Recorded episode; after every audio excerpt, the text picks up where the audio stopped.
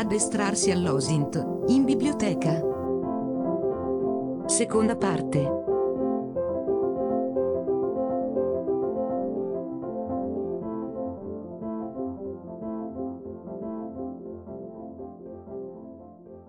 Nella puntata precedente abbiamo scelto un approccio alla fonte biblioteca di tipo, diciamo così, extrasistemico, ovvero dall'esterno, considerandola cioè nella sua interezza come un unicum e tentando di validarla attraverso l'annotazione dello stato delle macroproprietà che erano osservabili o deducibili da quella specifica angolazione. Quello che abbiamo sperimentato è il tipo di approccio che normalmente, istintivamente, scegliamo quando per la prima volta ci imbattiamo in un oggetto qualsiasi e dunque anche in una fonte o in una biblioteca.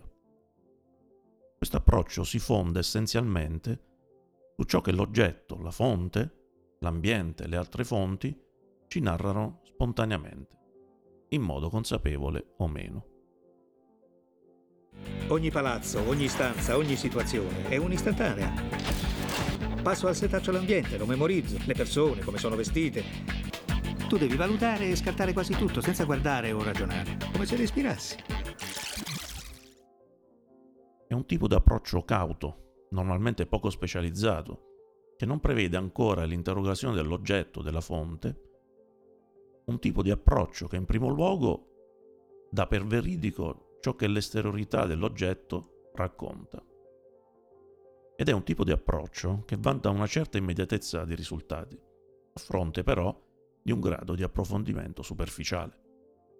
Un esempio concreto. A Roma, in piazza Dante, c'è un monumentale palazzo bianco sulla cui facciata principale, proprio sotto l'imponente fregio scultoreo che rimanda allo stato sabaudo, è riportata a grandi lettere la scritta Casse di risparmio postali. Che vorrà dire mai? Sono stato alla biblioteca comunale per cercare di far luce su tutta questa follia. Il posto era chiuso, abbandonato. Ebbene, all'ipotetico viaggiatore del tempo, ma anche al cittadino qualsiasi, che dovesse parcheggiare la sua DeLorean proprio in piazza Dante, capiterà una bella sorpresa nel momento in cui proverà a varcare la soglia di quel palazzo con l'innocente intenzione di prelevare dal proprio libretto di risparmio, aperto 140 anni prima, una certa somma.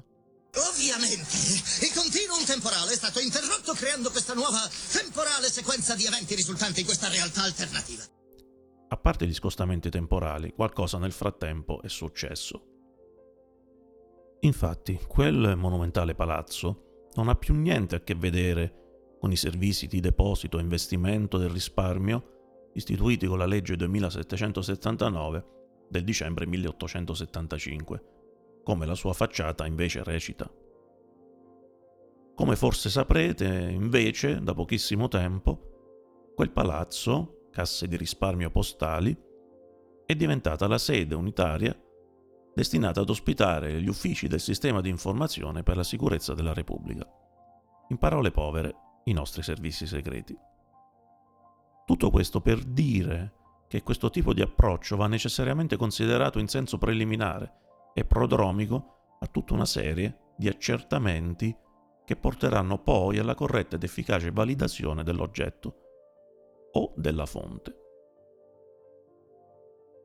A questo punto accantoniamo definitivamente la sede della nostra intelligence e torniamo finalmente nella nostra biblioteca. Armiamoci di un po' di coraggio, un pizzico di intraprendenza e di iniziativa, avviciniamoci al portone e proviamo a suonare il campanello.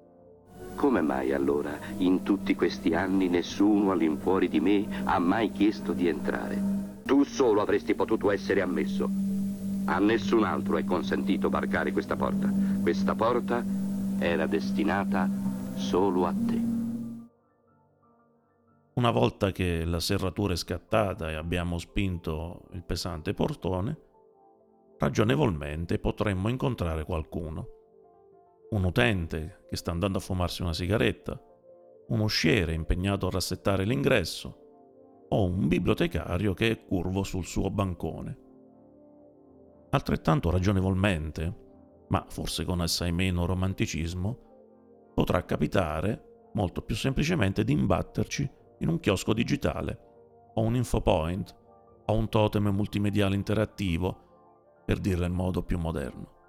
In altre parole, un sistema algoritmico automatico pronto ad aiutarci e a rispondere alle domande che man mano ci stiamo ponendo. Ebbene, l'utente in crisi di astinenza da nicotina, l'usciere indaffarato, il bibliotecario assorto e anche il totem multimediale posizionato senza troppa cura all'ingresso della biblioteca non sono altro che fonti. Fonti disponibili, accessibili, certo, ma sicuramente potenziali, perché della biblioteca non ci diranno un bel nulla se non ci convinciamo ad interrogarle. Nel frattempo, riflettiamo su questa cosa e cominciamo a pensare su come porre e soprattutto a chi le nostre domande.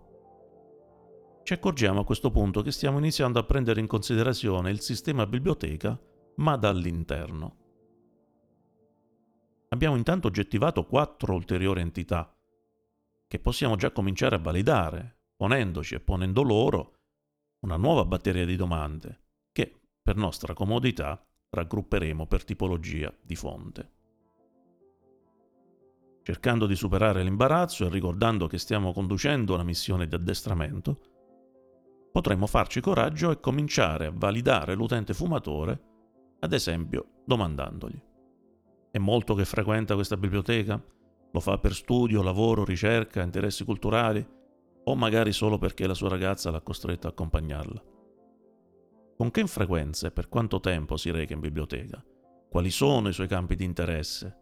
E qual è il suo profilo di utente? È uno studente, un professore, un giornalista, uno scrittore e così via. E ancora, riesce a soddisfare le sue necessità informative qui in biblioteca? Come giudica i servizi offerti dalla struttura? Il personale è gentile, efficiente? Gli orari di apertura sono abbastanza flessibili?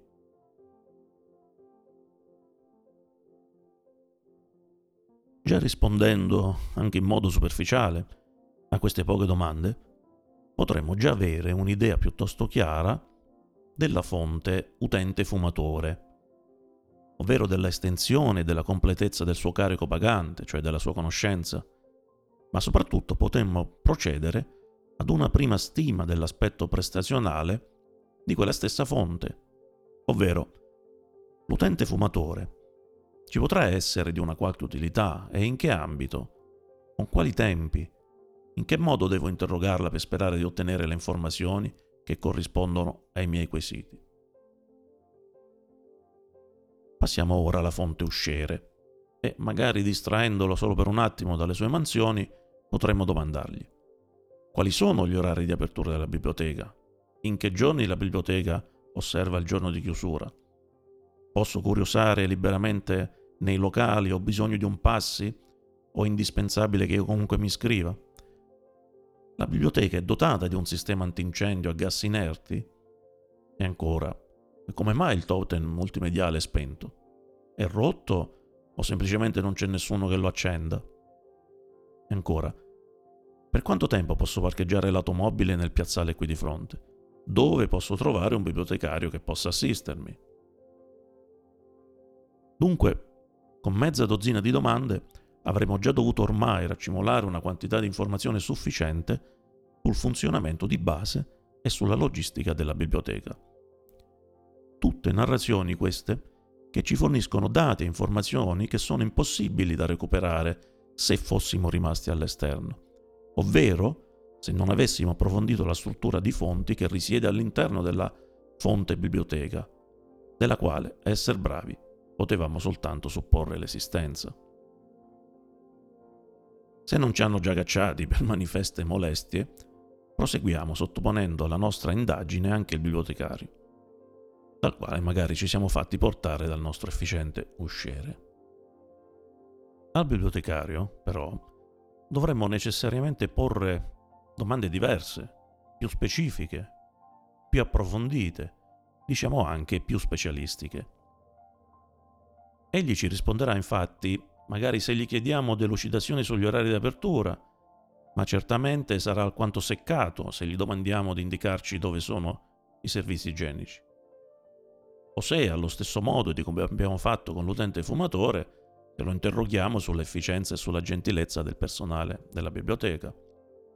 Questo succede molto banalmente perché il bibliotecario è una fonte diversa dalle due precedenti. In primo luogo perché è una fonte istituzionale, come l'usciere d'altra parte. Poi perché è una fonte altamente specializzata, ma soprattutto perché è una fonte che è espressamente demandata a erogare informazioni sul carico pagante della biblioteca. In altre parole, a descrivere la conoscenza della biblioteca. E da cosa è costituita la conoscenza di una biblioteca?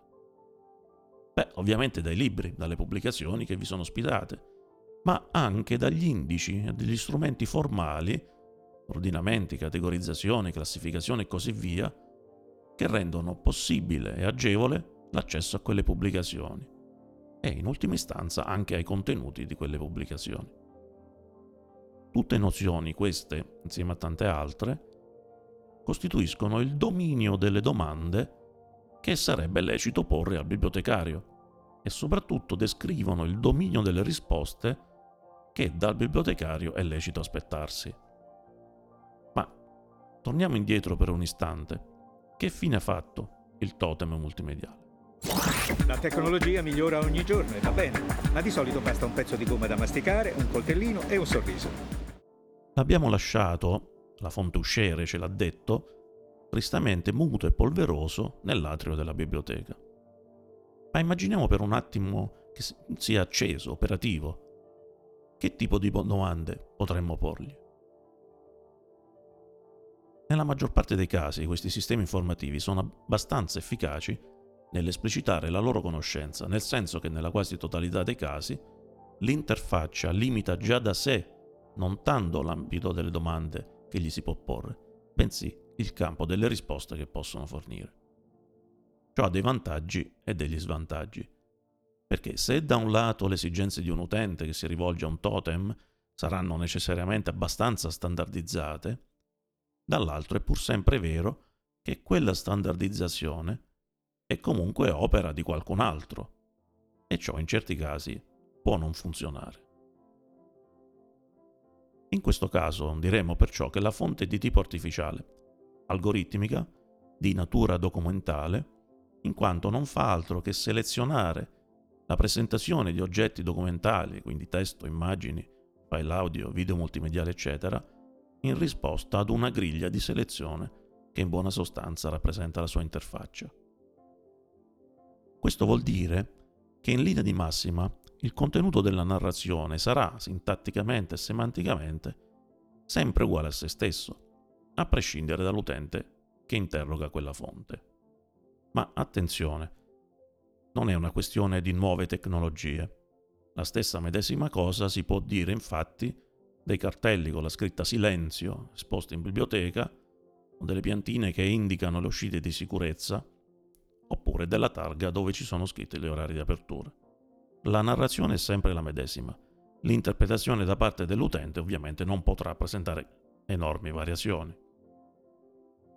Infatti la scritta uscita di sicurezza o la dicitura voi siete qui che sovrastra il puntino rosso sulla pianta della biblioteca varranno sempre e vorranno sempre dire che quella è l'uscita di sicurezza e che voi siete esattamente nel punto riportato nella planimetria, anche se magari non sapete leggere o se avete semplicemente dimenticato gli occhiali da vista a casa. Ebbene, durante la nostra prima mezz'ora all'interno della biblioteca, abbiamo quindi validato altre quattro fonti, tre di natura umana, una di natura tecnologica due classificabili anche come istituzionali e una di queste come fonte specializzata. Se stiamo attenti e se abbiamo condotto bene la nostra esercitazione, siamo venuti a conoscenza anche di tutta una serie di informazioni di contorno relative alle fonti. Nomi, cognomi, ruoli, età, lingua parlata, sistema operativo del totem e così via, ma soprattutto sappiamo anche disegnare ormai gli assetti relazionali e i rapporti funzionali tra quelle fonti, che è esattamente ciò che più ci servirà poi quando approcceremo la fonte biblioteca come una rete di fonti. Non abbiamo parlato del carico pagante della biblioteca, ovvero dei libri, nemmeno questa volta. Ciò dimostra come una fonte che ci è sempre sembrata singola, individuale, unica, in realtà possa essere decostruita in un insieme di fonti tra loro relate e che in certi casi condividono anche una speciale relazione mereologica di part off con la fonte principale. Questo argomento lo affronteremo nella terza ed ultima parte. Vorrei a questo punto lasciarvi con una domanda, una esercitazione se volete. Si può dire che un libro sia parte di una biblioteca, così come un'ala è parte di un aereo? Oppure forse è meglio dire come un comandante è parte di un equipaggio? Buona riflessione e a risentirci alla prossima puntata. Addestrarsi all'OSINT, in biblioteca. Fine della seconda parte. www.intellisfera.it